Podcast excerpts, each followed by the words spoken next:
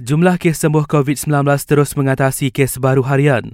Hari ini kira-kira 3,200 kes sembuh direkodkan berbanding lebih 2,100 kes baru yang dicatatkan. Menurut Kementerian Kesihatan, Selangor catat jumlah kes baru tertinggi dengan 794 kes diikuti Johor dan Sarawak. Jumlah korban pula meningkat kepada 1,159 dengan enam lagi kematian.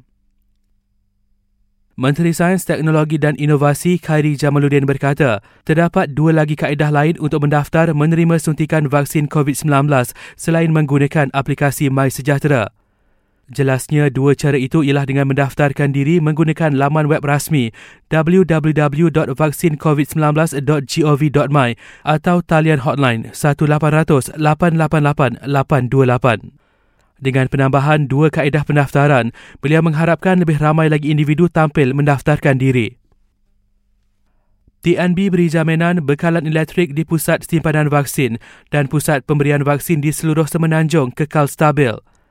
Pihaknya juga menempatkan pasukan teknikal untuk melakukan kerja-kerja penyenggaraan awal bagi memastikan tidak berlaku gangguan. Pelatih baru antara punca kes baru COVID-19 meningkat di Sekolah Henry Geni di Melaka. Menurut Exco Negeri, kurangnya pematuhan SOP turut menjadi penyumbang kepada peningkatan kes yang mendadak. Akhir sekali, polis Perak akan pantau Facebook seorang bekas pelakon yang dilapor sering buat kenyataan menolak vaksin COVID-19.